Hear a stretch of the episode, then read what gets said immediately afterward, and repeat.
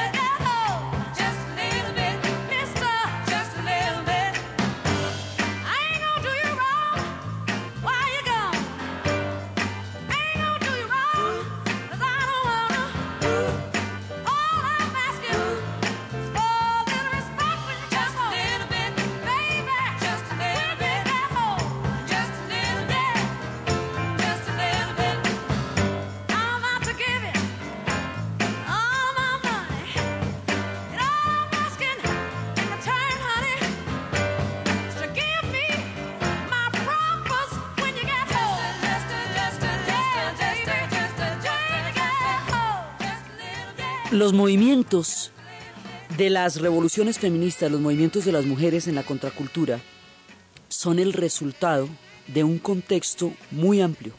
La contracultura en su conjunto es, una, es fundamentalmente una ampliación del concepto de libertad, del concepto de pluralismo, de respeto y de libertad del otro. Entonces empieza por el movimiento por los derechos civiles, con, con la parte más golpeada y más aberrantemente segregada de la sociedad, que son las comunidades negras.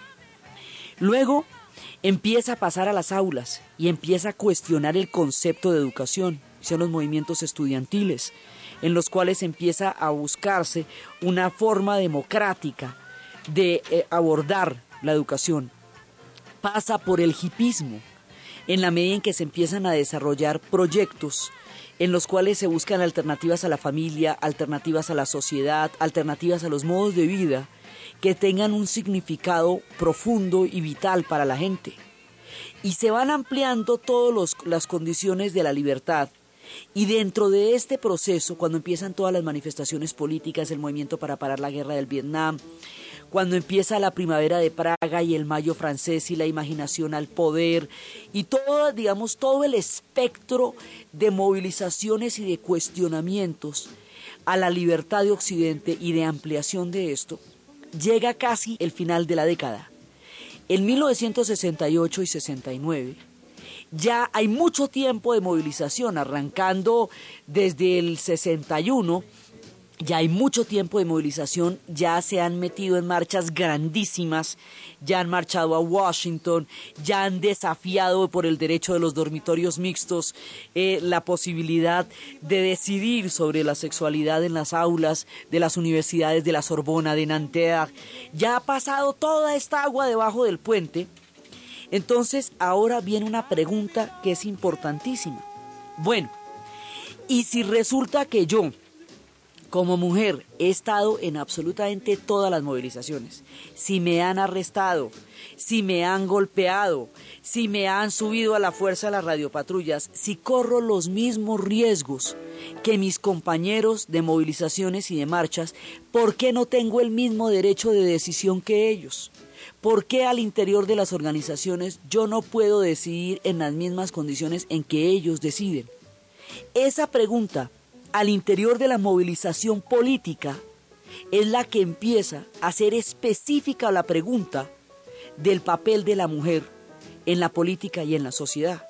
Entonces, como se da en el momento más radical porque ahí es cuando ya está más politizada la década, está más radicalizada, ahí es cuando los movimientos ya tienen un carácter muchísimo más fuerte, pues estos movimientos arrancan con la fuerza, con la radicalidad y con la bravura con que la década iba para el 68 y el 69.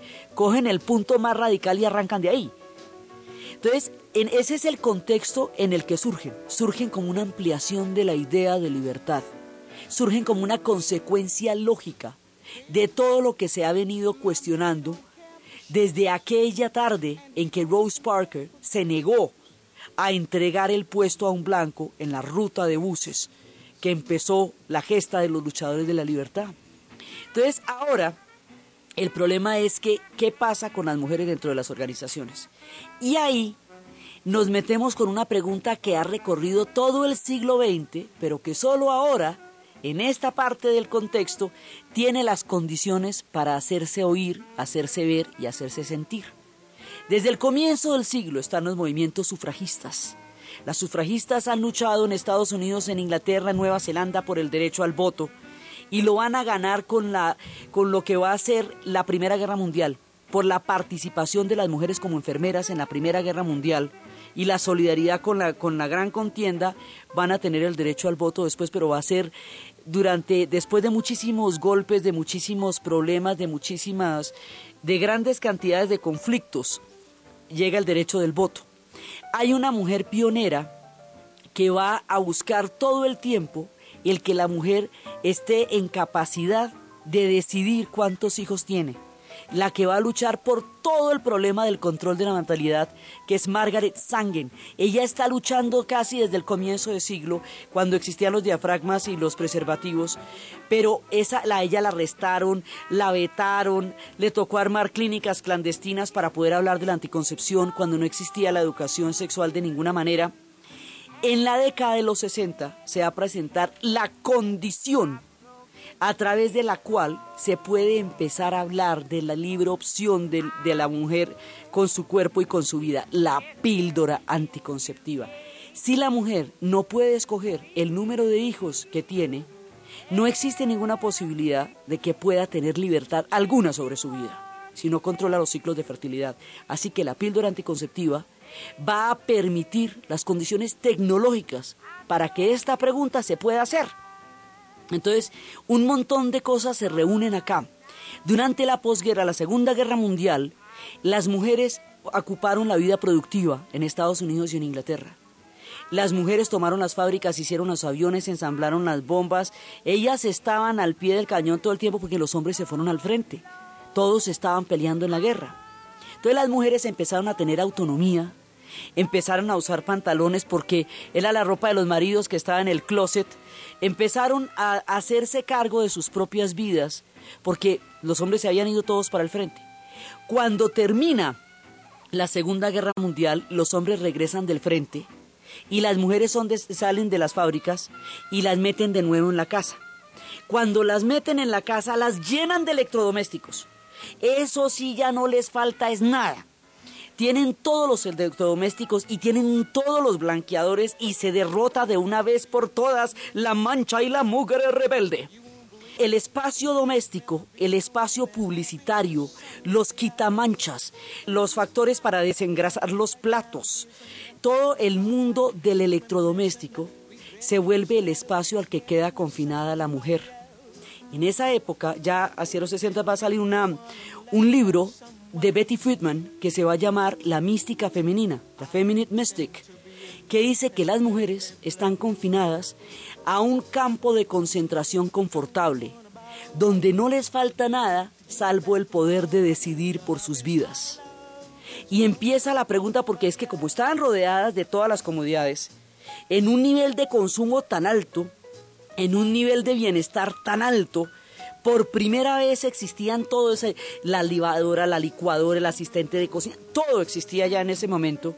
Entonces es difícil ver por entre todas estas comodidades que no existe ninguna opción de vida distinta de esa para las mujeres en ese momento.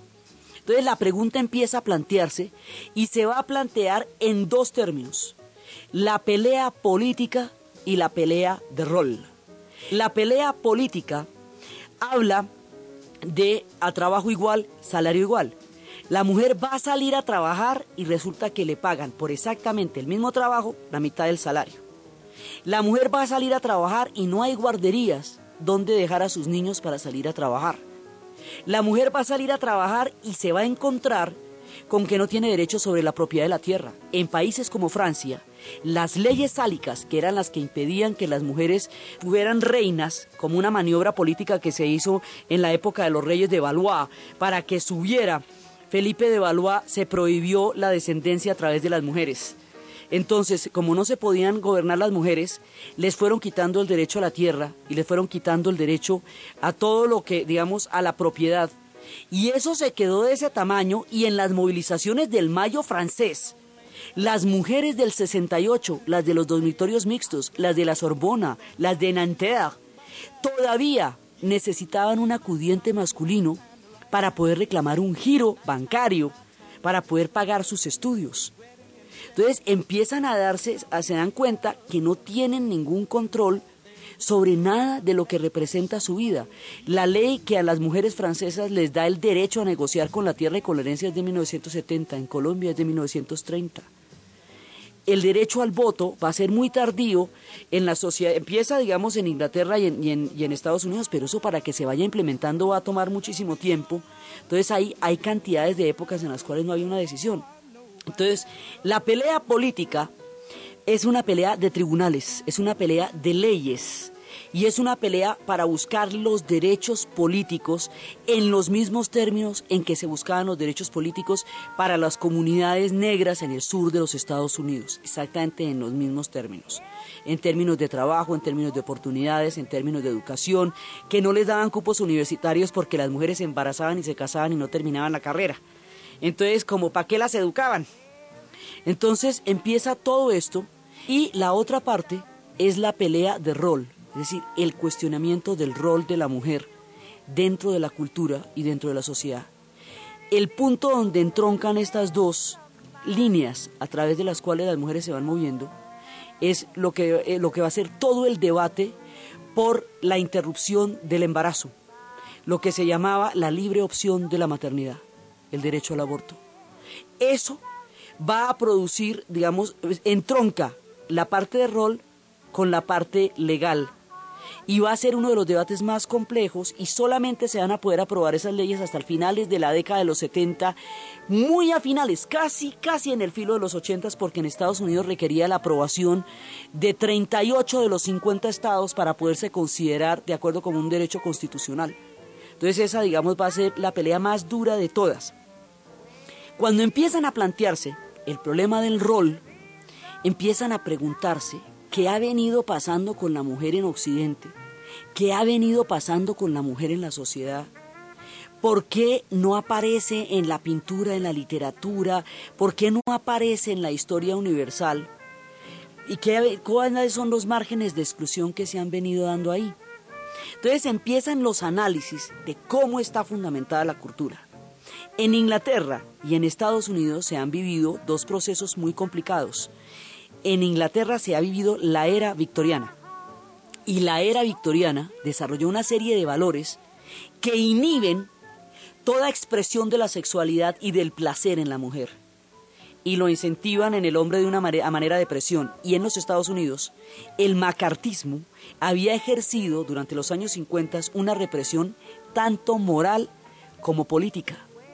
Entonces, ambas sociedades estaban amarradas por unos códigos morales terriblemente estrictos que pesaban todo su impulso de dominación sobre la figura de la mujer. Entonces empiezan a analizar todo esto y empiezan a mirar cómo se podría ver de otra forma la sociedad y cómo la mujer podría decidir. Entonces, cuando empieza toda la pelea de rol, en donde es muy importante la figura de Simone de Beauvoir, porque si Simone de Beauvoir es la que va a empezar a hablar de una sutil dominación que no es evidente. Estos, digamos, son, son, son partes mucho más complejas de mirar, porque en la vida cotidiana aparentemente las mujeres están muy protegidas de todo, inclusive de las decisiones acerca de su propia vida. Entonces empiezan a mirar a ver cuál es el problema ahí. Entonces dicen, mire, el machismo como condición de la cultura tiene el problema de que perjudica tanto a los hombres como a las mujeres, pero de una manera diferente.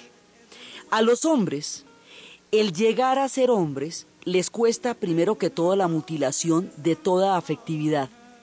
Tienen que inhibirse desde temprana edad de llorar, de sentir, de conmoverse en público, de mostrarse entristecidos, de expresar ternura, porque todos esos sentimientos se consideran femeninos y riñen con el concepto de virilidad. Entonces, él no puede llorar porque se vuelve una nena. Él no puede, él tiene que saber siempre qué hacer. El rol dominante se vuelve una obligatoriedad. Tiene que saber qué hacer, porque si no lo sabe, queda en cuestionamiento frente a todo el grupo social. El saber qué hacer frente a cada situación es algo que casi nadie puede en términos generales, ni hombres ni mujeres, pero a los hombres les toca por narices saber qué hacer en todas, o si no, están en una total desventaja. La sexualidad en el hombre se vuelve una presión cuantitativa. El número de relaciones que un hombre tenga determina su virilidad, independientemente de qué tan satisfactorias puedan llegar a ser el hecho es que sean muchas y que sean a la vista de todo el mundo. A una mujer no se le cuestiona su feminidad, eso no es un problema de la sociedad. A un hombre la virilidad se le cuestiona en todos los ámbitos del mundo. Desde, desde sus amigos, pasando por su mamá, por la novia, no hay ningún lugar, en ninguna parte, donde no se le esté cuestionando eso. Entonces, se vuelven, los roles se asignan de una manera totalmente fija. Los hombres tienen que saber todo eso, no se les enseña a hablar de sus emociones porque se supone que las emociones no son cosas de hombres. Entonces no aprenden a expresar sus sentimientos, entonces mueren porque no pueden hablar, se mueren de pie, sin poder decir nada de lo que sienten porque consideran que pierden parte de la capa de virilidad si expresan sus emociones. Eso, de acuerdo con todo este análisis que se va haciendo, es una forma de mutilación, de dolor y de sometimiento de la afectividad de los hombres a un sistema que es el machismo. Eso no los beneficia porque la destrucción interior que implica es muy grande, es muy dolorosa.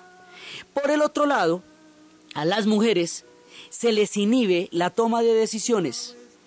los rasgos afirmativos, asertivos. Una mujer debe ser discreta, silenciosa, sutil, debe crear un ambiente pero no tomar un rol protagónico. Y en materia de la sexualidad, el desconocimiento, la ignorancia, la inexperiencia, la falta de contacto con la sexualidad y de conocimiento de su propio cuerpo, se va a convertir en virtud. Entonces, una mujer que no sepa dónde tiene las orejas es un capullo de virtud, porque su ignorancia es total, no tiene lagunas. Entonces, la idea es empezar a revisar cuándo se montaron estos estereotipos tan complejos y tan difíciles de cumplir. Entonces en las mujeres empieza por todo, además la, parte del cuerpo en las mujeres es que en la época en que se estaban empezando a, a, hacer las primeras autopsias, hacerle autopsias a una mujer era ilegal. Los médicos atendían mujeres sin conocerlas, no sabían cómo funcionaba en absoluto el aparato del cuerpo femenino entonces no tenían manera de aproximarse a ellas y probablemente nunca las vieran en su vida. Entonces empieza toda la mirada hacia el cuerpo de la mujer. Empezar a plantear el cuerpo de la mujer como una parte de la especie y de la sociedad. Entonces empieza toda esta parte, empieza a mostrarse como la sexualidad, que en la era victoriana la sexualidad en la mujer estaba totalmente inhibida en términos de decencia. Una mujer decente no podía expresar sensualidad ni deseo. Si bien el deseo en el hombre era condición de virilidad, en la mujer era inmediatamente condición de condena y la convertía en una mujer de dudosa reputación.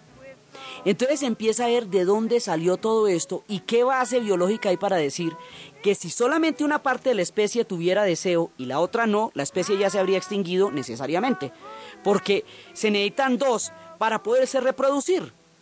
Entonces empiezan a tomar todos estos estereotipos. En 1900, en la, década de los 20, D.H. Lawrence escribió un libro que se llamaba El amante de Lady Chatterley. En El amante de Lady Chatterley, esta mujer es una lady, una dama, casada con un hombre paralítico que se enamora y tiene un afer profundo con un guardabosques. Ahí hay un problema no solamente de, de, infidelidad, sino de clase, porque él es un guardabosques y ella es una dama de la alta sociedad. Y en Inglaterra la estratificación social era una de las cosas más complejamente mantenidas. Entonces ella empieza a mostrarse como mujer, a desear, a manifestar ese deseo y a mostrarse como la relación con el guardabosques la hace revivir por dentro y la conecta con la felicidad y con la autoestima. El plantear esto hizo que la novela del amante de Lady Chatterley fuera arrestada, prohibida y condenada por la corte bajo el cargo de obscenidad durante 40 años.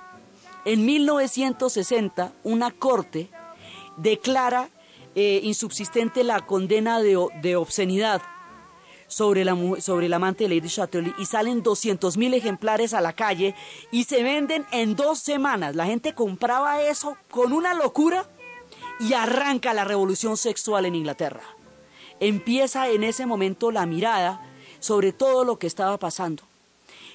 Mary Quant ha diseñado la minifalda el cuerpo femenino ya no es un misterio. Los estereotipos están cambiando, la moda está cambiando y al mismo tiempo está sucediendo una revolución sexual. Entonces, una revolución sexual que tiene muchos hilos. Por un lado, se está dando en los experimentos de las comunas de High Ashbury.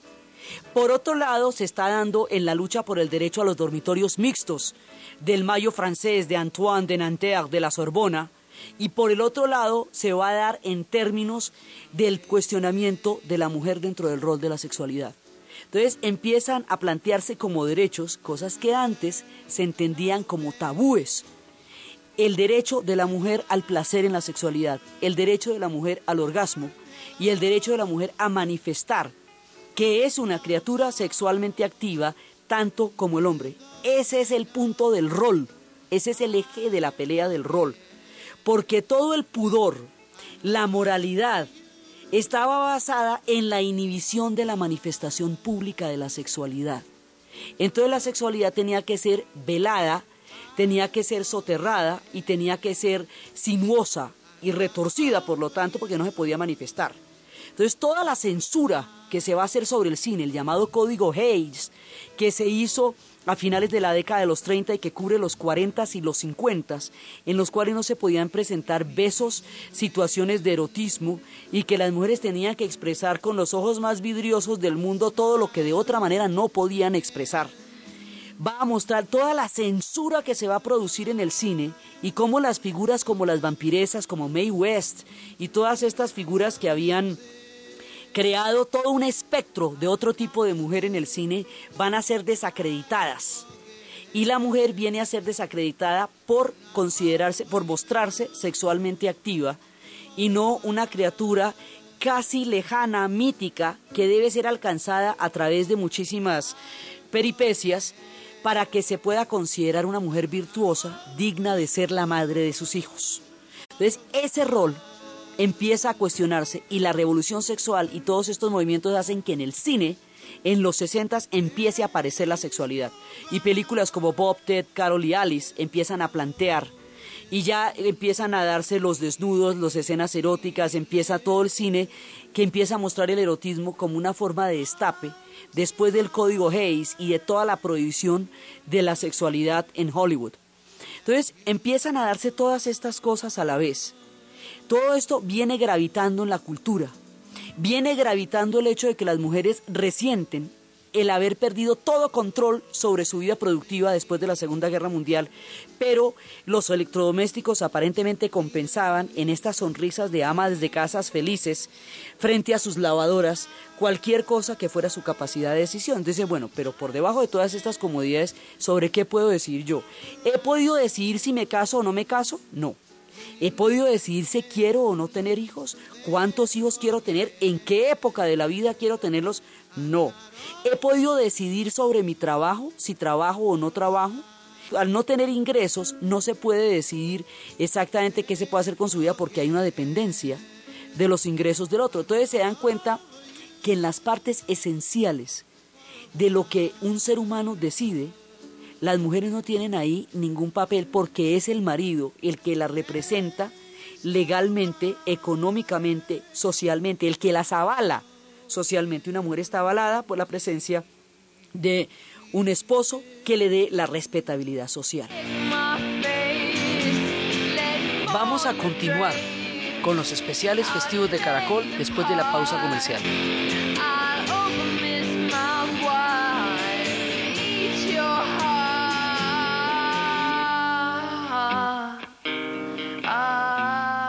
Es hora de hacer la diferencia entre hablar y conversar. Grupo Bancolombia. Le estamos poniendo el alma. Vigilado Superintendencia Financiera de Colombia.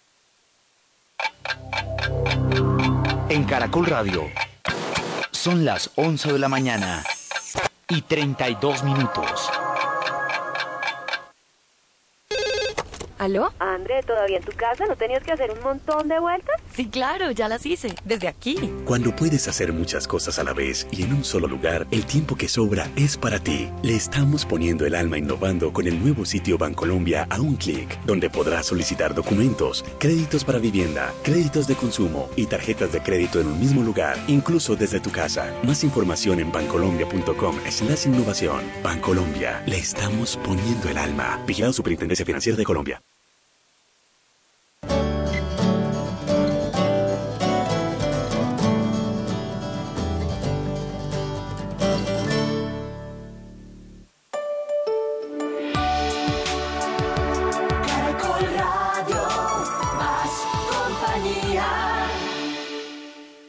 Tómate tu tiempo, vive intensamente y lánzate con el mejor estilo Orient. Orient Colombiana, distribuidor exclusivo de su marca Orient, Mirage, Puma Time, Luminox y Timex. Es tiempo de triunfar, es tiempo de un nuevo Orient. De venta en las principales joyerías y relojería del país. Orient, 40 años, siempre contigo.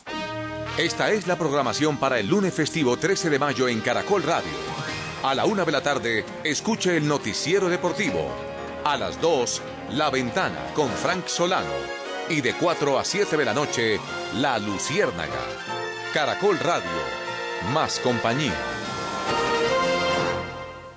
Tómate tu tiempo, vive intensamente y lánzate con el mejor estilo Orient. Orient Colombiana, distribuidor exclusivo de su marca Orient, Mirage, Puma Time, Luminox y Timex. Es tiempo de triunfar, es tiempo de un nuevo Orient. De venta en las principales joyerías y relojería del país. Orient, 40 años, siempre contigo. Este lunes festivo, a partir de las 7 y 30 de la noche, en especiales Caracol con Guillermo Rodríguez. La educación, una asignatura pendiente. La formación, el empleo, el aporte de la educación. Canto por la vida, un proyecto exitoso en Ginebra Valle. Especiales Caracol, lunes a partir de las 7 y 30 de la noche. Caracol Radio, más compañía. Tómate tu tiempo, vive intensamente y lánzate con el mejor estilo Orient.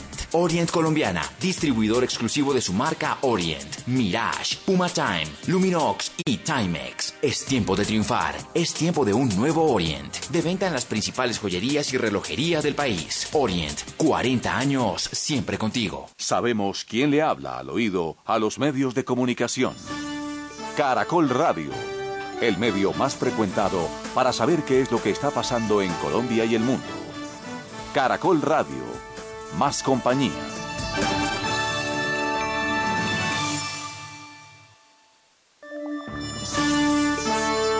Caracol Radio, señal satélite.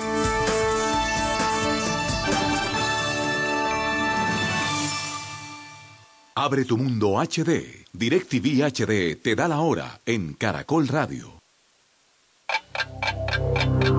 En Caracol Radio. Son las 11 de la mañana y 36 minutos.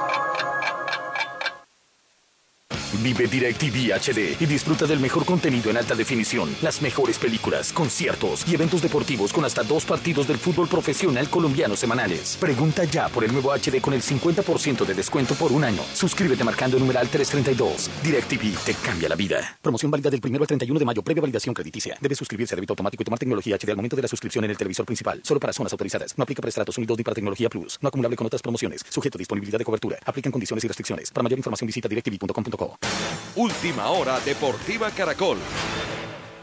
El tenista colombiano Santiago Giraldo del equipo Colsanitas ha quedado eliminado en la primera ronda del cuadro principal del Masters 1000 de Roma. Cayó ante el polaco Jerzy Janowicz 24 en el escalafón de la ATP con parciales de 5-7 y 2-6 en una hora y 25 minutos. Ahora Giraldo se alista para intervenir desde el 26 de mayo en el abierto de Roland Garros y a las 5 y 30 de la tarde se complementa la decimoquinta jornada del fútbol en Colombia Nacional, Once Caldas, Roosevelt Franco. Con solo 12 goles recibidos en 14 compromisos disputados, Once Caldas tiene la valla menos vencida del torneo. Uno de sus referentes en la parte defensiva es el zaguero paisa David Álvarez que pasa por un magnífico momento. Seguir haciendo nuestro trabajo táctico y mantener el cero que creo que nos dará resultado. Hay que demostrarles que en este tiempo se ha aprendido muchas más cosas y que la evolución ha estado. David Álvarez y Jonathan Lopera serán titulares en el atractivo duelo de su equipo ante Atlético Nacional.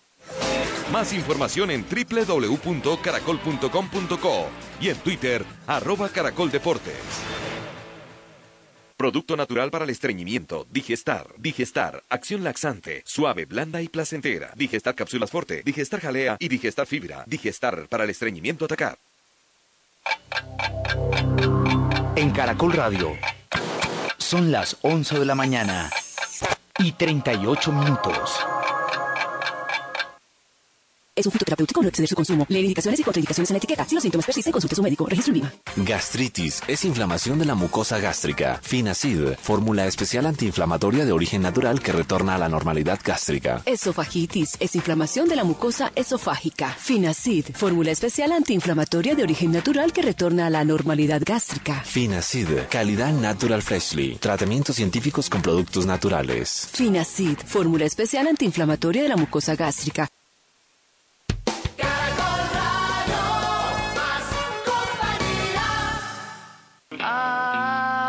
Continuamos nuestra historia en los especiales festivos de Caracol. Entonces, todas estas preguntas que se han venido haciendo a lo largo del siglo XX entran en una especie de sincronicidad en los movimientos que surgen a partir del 68 y del 69 en Estados Unidos y en Europa en principio, pero también van a ser muy duros en México, van a ser muy duros en Colombia, van a darse en toda, eso se va a volver un fenómeno global y se va a volver un fenómeno que empieza a estremecer las sociedades de un lado al otro y empiezan las mujeres a tomarse los campos laborales que antes les estaban vetados, a conducir los buses en Londres, los trenes, cadenas de montajes, fábricas, todos aquellos lugares donde estaban los, altos salarios a los cuales ellas no tenían ningún acceso. Entonces hay un ingreso masivo en la vida laboral y, un control de nuevo por, de los ingresos que empieza ya a dar capacidad de decisión. Entonces, todo esto se está planteando en términos de los estudiantes, en términos de los hippies, en términos de las comunidades negras, en términos de las comunidades indias, en términos de las comunidades chicanas. Ahora se va a plantear en términos de las mujeres. Y se va a plantear en términos de las mujeres y en términos también de los movimientos gay porque los movimientos gay sufrían el mismo tipo de discriminación. Una discriminación que no es de raza, que no es de, estrato económico, ni de migración, ni de procedencia, porque muchas veces eran personas de clase alta que tenían todas las condiciones de la vida, pero por ser mujeres o por ser homosexuales estaban vetados del derecho de participación en la sociedad. Entonces hay una causa común porque los movimientos gays dicen que ninguna sociedad es libre donde ellos no lo sean que Hitler empezó a matar homosexuales mucho antes de empezar con la matanza de los judíos, que las grandes dictaduras han perseguido primero a los homosexuales y es el caso del franquismo, mucho más adelante va a ser el caso de la dictadura en Argentina, que la, y es el caso del juicio de Oscar Wilde y es el caso de Turing, uno de los hombres más importantes del siglo XX, el inventor del computador, que prácticamente lo conducen al suicidio por su condición homosexual. Entonces, ellos también empiezan a pelear por el derecho laboral, a ser juzgados por su capacidad laboral y no por su opción sexual. Entonces, aquí, estos se vuelven movimientos que son de rol, digamos, de, de una manera como la sociedad ha estigmatizado y excluido cierto tipo de sectores. Esto sucede en el 69 y empiezan las marchas alrededor de Stoneflower y empiezan las marchas alrededor de Stoneflower era un bar gay y empiezan las marchas alrededor del Día de la Mujer. El Día de la Mujer se va a institucionalizar por la huelga de las textileras que habían hecho a finales del siglo XIX una huelga de brazos caídos en una fábrica textil y el dueño de la fábrica cerró la fábrica y la quemó con las mujeres dentro. El sacrificio de estas mujeres que murieron quemadas instaura el Día Internacional de la Mujer el 8 de marzo de la misma forma que el primero de mayo se haría a partir de la, del asesinato de los trabajadores en Chicago, que estaban planteando los 8, 8, 8, 8 horas para vivir, 8 horas para trabajar, 8 horas para dormir. Esa jornada de los 8 de Chicago y la masacre que cayó sobre ellos es la que lleva al Día Internacional del Trabajo. Esto se inscribe dentro del mismo contexto y tiene las mismas connotaciones. Un sector de la sociedad no decide, es decidido por otros, es invisible para otros. Entonces empiezan las mujeres a entrar masivamente en la universidad y empiezan las mujeres a entrar en las organizaciones y al interior de las organizaciones dicen, si corro los mismos riesgos, ¿por qué no tengo la misma capacidad de decisión? Entonces, es un factor político el que detona la capacidad de que estas movilizaciones se hagan visibles en los, en los 60. Pero el factor político va mucho más allá porque empieza a plantearse todo el problema del rol. Entonces, al plantearse el problema del rol, ya hay muchas cosas que se van a preguntar. Se van a preguntar, por ejemplo, por qué en el caso de la violación, ese es el único delito en el cual la víctima tiene que probar que no ha inducido a la comisión del delito. Cuando una persona la roban, la matan o la atracan por la calle, nadie le preguntó si estaba propiciando la ocasión, si tenía la billetera muy provocativa, si era que esa billetera se le salía de los bolsillos, ¿sí? o que si era que tenía una cara tan terrible que eso, mejor dicho, estaba tan mal encarado que tocaba matarlo. No, ahí hay un crimen, claramente, un homicidio, un robo, un hurto, una agresión, una lesión personal. En la violación, se le pregunta a la mujer si ella indujo a la violación, o sea, si ella propició el ser agredida sexualmente. Y las personas que van a hacer todo el juicio, desde medicina legal, desde los exámenes médicos hasta el juicio, son hombres. Entonces ninguno de estos hombres estaba en capacidad de tener ninguna idea de qué era lo que podía sentir una mujer que había sido sometida a una violación. El acoso sexual en el ámbito laboral se considera en ese momento también una cosa, digamos, irrelevante, más psicosis que un problema de, que un problema laboral concreto. Entonces empiezan a darse toda clase de debates dicen, bueno, las mujeres tienen derecho a un tratamiento ginecológico diferente. No se puede partir del concepto de moralidad que se tenga sobre una mujer para poder determinar si lo que ha sufrido es un delito o no, porque quiere decir que solamente las mujeres decentes pueden considerarse violadas, pero las mujeres que no codifican dentro de la decencia no se pueden considerar violadas sino propiciatorias de un delito. Entonces empiezan, a, digamos, esto es debate de derechos humanos, esto es debate de derechos laborales y esto es un debate de rol. Entonces empiezan a mostrar cómo es posible que las mujeres vayan a estar tan estigmatizadas en todo lo que hacen, mientras que los derechos y los privilegios están legitimados por los hombres. Entonces empieza la revisión de la historia. ¿Por qué no aparecen? ¿Por qué no podían firmar? ¿Por qué a mujeres como George Sand les tocaba ponerse un seudónimo de hombre para poder escribir en Francia? ¿Por qué se toman las historias de las pioneras, de Virginia Woolf, de la señora Dalloway, de las horas, de una habitación con vista? Todas las mujeres que han creado los diferentes hilos de una mirada de participación femenina en el mundo empiezan a ser en este momento visibles. La invisibilidad sobre el mundo de la mujer es lo primero que desaparece. Janis Joplin se convierte en la primera gran superestrella del rock. Ella decía que estaba enterrada en el blues. El blues, la historia de Janis como la niña fea del colegio, como la niña diferente del pueblo, como la que no se podía meter dentro de los cánones y dentro de las reglas, como la rebelde, es una historia arquetípica de cómo las mujeres, si no tienen un nivel de obediencia en todo lo que se considera que debe obedecer una mujer, empiezan a ser consideradas problemáticas y empiezan a ser consideradas diferentes. A esta le decían hasta marimacho, toda clase de cosas le dijeron, por oponerse a la segregación racial le decían que era amante de, las, de los negros. Digamos, es una mujer que sufre una cantidad de problemas simplemente por no codificar dentro de las reglas que se habían establecido. Esta mujer se convierte en un símbolo también en una época en que el mundo está cambiando y está cambiando radicalmente. Entonces, canciones como Me and Bobby McGee empiezan a cuestionar las relaciones de la vida cotidiana y las relaciones de la pareja. Y las relaciones de la pareja empiezan a cuestionar el núcleo mismo de la sociedad. Me and Bobby McGee es un romance temporal de carretera que es igualmente importante, es igualmente intenso, pero, intenso, pero está basado sobre la libertad de los dos. Entonces no es una promesa eterna de una mujer que es entregada en matrimonio a alguien y que ha tenido que prometer eh, que va a estar fidelidad, que ha tenido que prometer obediencia, que ha, ha hecho unos votos de obediencia y de fidelidad que la atan a una persona, sino es una mujer que parte de su libertad y la libertad del otro. La libertad es solo una palabra que se dice cuando no hay nada que perder la libertad era suficiente para mí, era suficiente para mí y para Bobby McGee. Y ellos se van encontrando en una parte del camino y después cuando se despiden, se despiden alegremente de haberse encontrado y haber transitado una parte del camino. La posibilidad de que el matrimonio no sea la única, el único destino de una mujer se empieza a cantar en, las canciones como Bobby McGee. Y Janis Joplin empieza a mostrar otro modelo de mujer completamente diferente.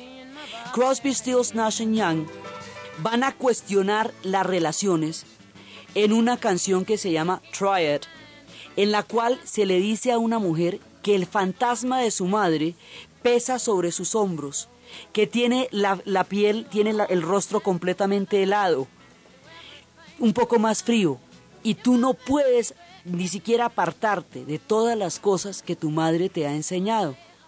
Entonces no puedes concebir que hay otro tipo de relaciones, que se pueden dar otro tipo de miradas sobre lo que son las relaciones entre los hombres y las mujeres. Y aquí empieza un punto fundamental, se llaman las micro revoluciones, la revolución en la vida cotidiana. Entonces la idea es que las grandes revoluciones, es decir, los cambios de la, de la economía, los cambios de la política, son muy importantes. Pero si no hay cambios en la actitud, en la vida cotidiana, esto es una revolución cultural. Y como tal, apunta a un cambio de actitud frente al mundo. Entonces empiezan a cuestionarse las relaciones y empiezan a contar en esta canción de Triad, ellos están diciendo cómo han tenido muchos problemas por cantar esta canción, porque esta canción plantea un triángulo, una relación abierta, en la cual todos estén de acuerdo y nadie esté oprimido, en la cual no haya doble moral, ni haya mentira, ni haya velos, ni haya misterios. Pero para eso toca cuestionar la educación que cada uno ha recibido. Entonces él le pregunta a la chica por qué ella no puede considerar la posibilidad de que una pareja sea de más de dos. Sencillamente, ¿por qué no puede pensar? Dice, ni siquiera es por usted, es por su mamá, por sus fantasmas, por toda la educación que ha recibido que no le hace pensar que las relaciones se pueden inventar, se pueden reescribir, pueden ser múltiples, pueden ser distintas, pueden ser abiertas, pueden ser temporales, pueden ser definitivas, pero que hay una gran posibilidad de relaciones. Lo que sucede aquí es la posibilidad de la apertura mental a otro tipo de relaciones. Usted quiere saber cómo va a ser yo y ella y cómo, cómo se va a producir este triángulo. ¿Sí? Y entonces empieza a hacer todo el análisis de la educación que haya recibido, en la cual lo que le plantea es una posibilidad abierta en igualdad de condiciones. Pero en la educación de su tiempo le impide siquiera considerar esa posibilidad. Entonces aquí se van desarrollando las aperturas y esto va a, coger el núcleo de la familia, porque ataca aquello que se supone que es el pilar de la sociedad, la mujer en su hogar.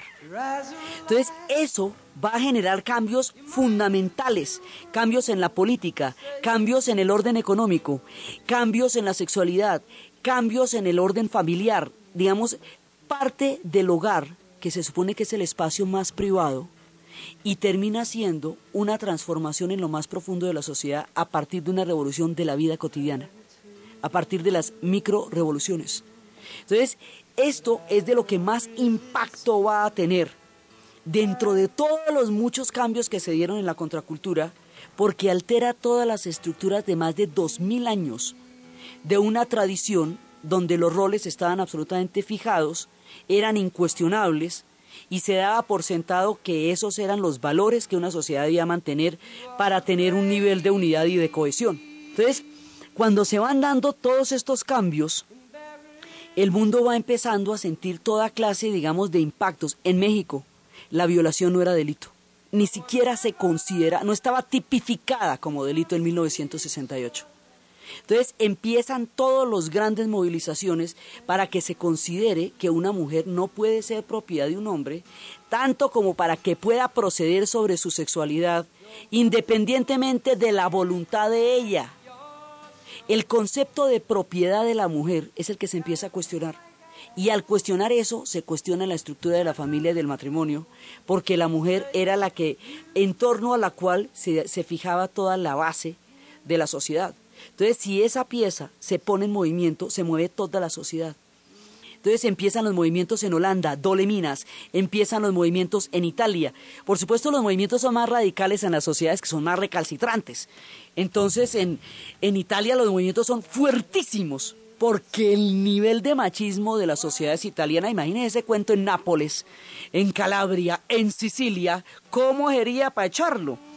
Entonces van a ser muy fuertes ahí, van a ser muy fuertes en Holanda, van a empezar a proveer guarderías y condiciones infraestructurales para que el derecho laboral se pueda cumplir. Van a ser particularmente fuertes en todas estas sociedades en México, van a ser muy muy audaces porque lo que se desafían son siglos y siglos que no se habían cuestionado por el derecho de una mujer a asumir el control de su propia vida. En, esencia es el control de su propia vida. Entiéndase por su propia vida el derecho de la sexualidad, el derecho de poseer sus bienes económicos, el derecho de escoger su pareja en el tiempo de la vida de que lo desee, por el tiempo que lo desee, el derecho de tener hijos o no tener hijos y cuándo tenerlos. Todas esas decisiones que hacen a la vida de un ser humano no las tomaban las mujeres. El que esas decisiones se tomen en eso consiste la revolución cultural, es básicamente eso. De la misma manera que se planteaba en los movimientos de las comunidades negras el derecho al voto, el derecho a no ser segregados, el derecho a la educación, a las universidades, a la participación en la vida política, se va a pelear para las mujeres en exactamente los mismos términos. Por esto es una ampliación del concepto de la libertad. Entonces, empiezan a mostrarse otras miradas. Fundamentalmente esto se traduce en una nueva mirada del mundo de todos los movimientos que se dieron en los años 60, de todos, del movimiento, de todas las grandes movilizaciones por el reconocimiento de la gran diversidad de, de sectores de la sociedad que van a buscar un espacio de libertad y de pluralismo, el que mayor éxito logró fue el movimiento de las mujeres.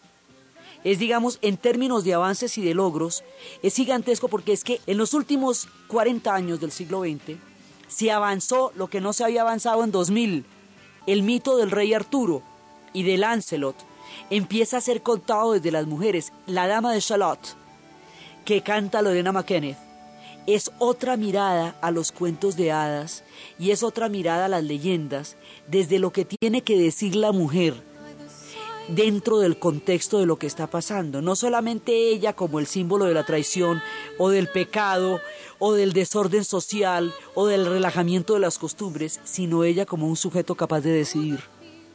Y de encontrar en esta versión de la Lady of Charlotte, la Dama de Charlotte, es la historia de Guinevere, que desde su percepción de la alegría y del bosque, se sabe presa de una maldición que algún día caerá sobre ella y cuando conoce a Lancelot ve en sus ojos el espectro de esa maldición. Esta historia la cuenta ella, no la cuenta Arturo, no la cuenta Lancelot, no la cuenta la ruina de Camelot, la cuenta ella. Las voces de las mujeres empiezan a escucharse, las miradas de las mujeres empiezan a tenerse en cuenta, la invisibilidad de su mundo en el arte, en la ciencia, en la filosofía, en la literatura. Mujeres como Marguerite Yourcenar, mujeres como Marguerite Duras, empiezan a entrar en las grandes academias. La ciencia, vetada durante tanto tiempo, que obligaba a mujeres como Gentle a disfrazarse de hombres para tener acceso a la teología, empiezan a abrirse. La mujer entra masivamente en el conocimiento, en la economía, en la sexualidad, en la vida pública, en la política, en las movilizaciones, y el mundo desde entonces nunca será el mismo. La gran revolución cultural se ha dado en uno de los aspectos más íntimos y más profundos. Las transformaciones generadas de estas décadas alteran 2500 años de historia y hacen que de aquí en adelante la cultura signifique otra cosa cuando de mujeres se trata.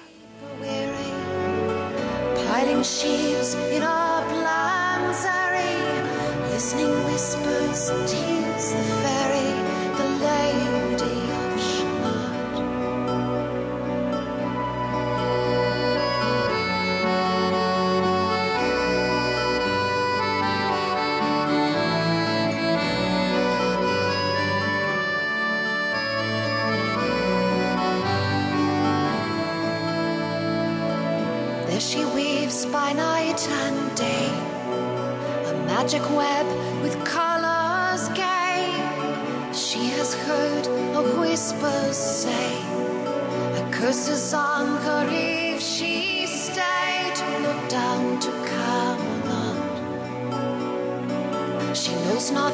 the curse may be, and so she weaves steadily. Little other care hath she, the lady. Of Shalott. Moving through a mirror clear. There hangs before her all the year. Shadows of the world appear. There she sees the highway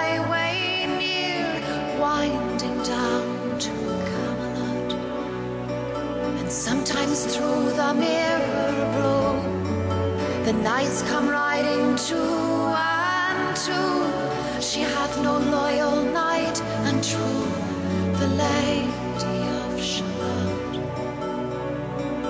But in a web she still delights to weave the mirror's magic sights. For often through the silent nights, a funeral with plumes and with lights and music The moon was overhead. Came two young lovers lately wed. I'm half sick of shadows, she said, the lady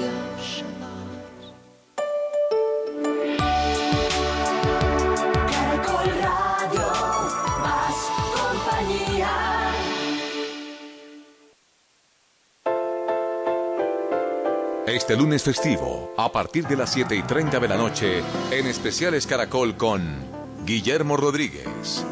La educación, una asignatura pendiente. La formación, el empleo, el aporte de la educación. Canto por la vida, un proyecto exitoso en Ginebra Valle. Especiales Caracol, lunes a partir de las 7 y 30 de la noche. Caracol Radio, más compañía.